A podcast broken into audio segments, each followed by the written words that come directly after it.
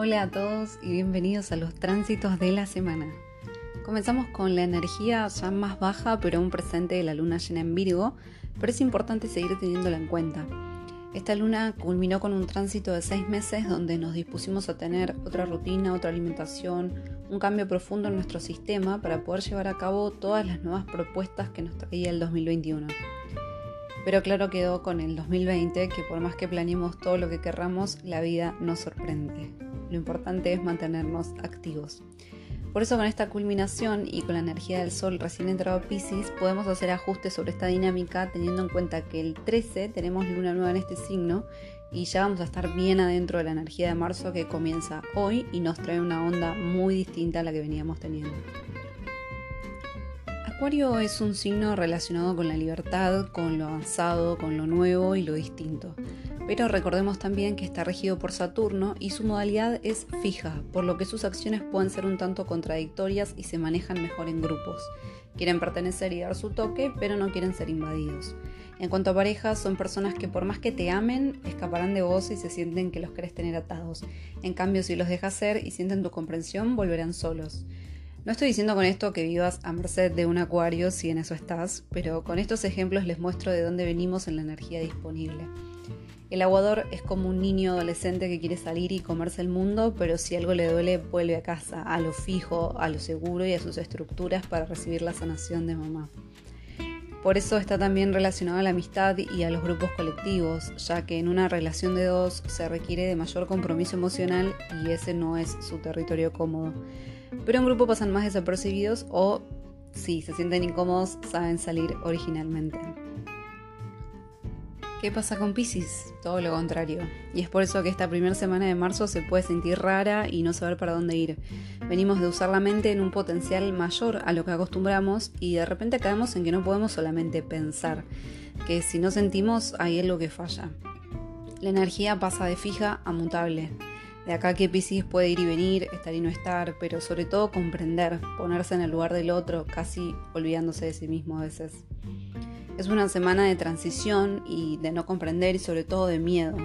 Miedo porque cuando no podemos controlar nos enroscamos más en entender, cuando simplemente hay que aplicar el fluir, el dejarse llevar y ser vulnerable sabiendo y asumiendo las consecuencias, entre comillas, de eso. Y digo consecuencias con comillas porque justamente la invitación es a salir de la carrera de ver quién aguanta más, quién piensa mejor y quién tiene la razón. Es saber dar un paso al costado y decir, este es mi límite, este soy yo y esto quiero. Me duele, claro, que no podamos compartir, pero ¿cuántas veces más voy a intentar? ¿Cuánto más de mí resigno para poder ayudarte? Cuando le damos el 100% al otro, no lo estamos ayudando, lo estamos limitando y estamos limitando nuestro poder de decisión y amor propio.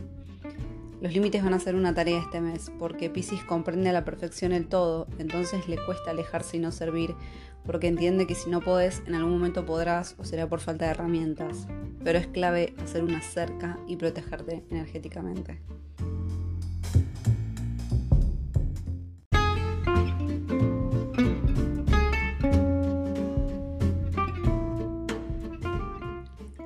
Importante tener en cuenta esta información porque el centro de la semana, de martes a jueves, la luna estará en Escorpio y tendremos un shock de agua y conexión emocional. Pero si estas emociones no están claras o nos victimizamos ante ellas, caemos en enojos, rencores, venganzas y todo tipo de actitudes que solamente nos muestran que estamos intentando defendernos de nosotros mismos y la dificultad de asumirnos vulnerables.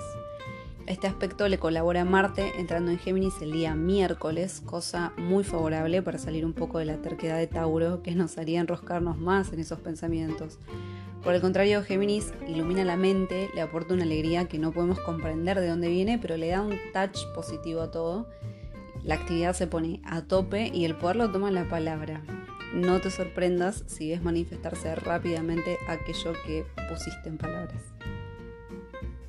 Este tránsito también es ideal para tomar cursos, clases y enseñar. Te recomiendo que si vas a hacer algo de esto pongas especial atención a no hablar por hablar o veas con quién te estás capacitando. El jueves tenemos la tercera conexión entre Mercurio y Júpiter en Acuario. Por un lado, lo que nos aporta Marte en Géminis, sumado a nuevas ideas, expansión de la conciencia, que nos permite ver las cosas de otra manera. Acá es donde activamos lo que ajustamos con la luna llena en Virgo, porque ese estado nos puede poner muy fanáticos y salvo Plutón no hay nada en tierra que nos baje, entonces tenemos que ser nuestro propio centro. Confiemos que la tercera es la vencida y que vamos a experimentar de la mejor manera. Cabe destacar que siempre que intentamos hacer las cosas de diferente manera, aparecen los maestros para confirmar qué tan listos estamos y aunque es normal pisar en falso y volver al pasado, que sea para confirmar a lo que estamos apostando y confirmar todas las posibilidades que tenemos por delante. Finalmente, viernes y sábado no hay aspectos específicos más que la luna en Sagitario, que no es poca cosa. Sigue aportando este nuevo Mercurio y sin duda es la mejor luna para un fin de semana. Si estás en Argentina, estos son los últimos días de calor, ideales para conectar con la naturaleza, el aire libre y todas las señales que siempre están esperando que las veamos. Este es un fin de para conectar con tu fe y la magia. Si estás escuchando esto, supongo que te gusta verle el otro costado a las cosas y eso va a aportar mucho tus intenciones de luna nueva del sábado 13.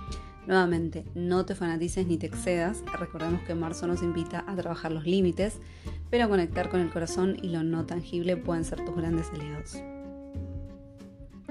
Si llegaste hasta acá, muchas gracias. Te invito a seguirme en mis redes para seguir conectando con esta energía disponible y todas las que vendrán. Me encontrás en Facebook como Lunalina y en Instagram como arroba lunalina arroba bylunalina. Sigo agendando turnos para sesiones, te espero tanto para tarot como astrología y numerología.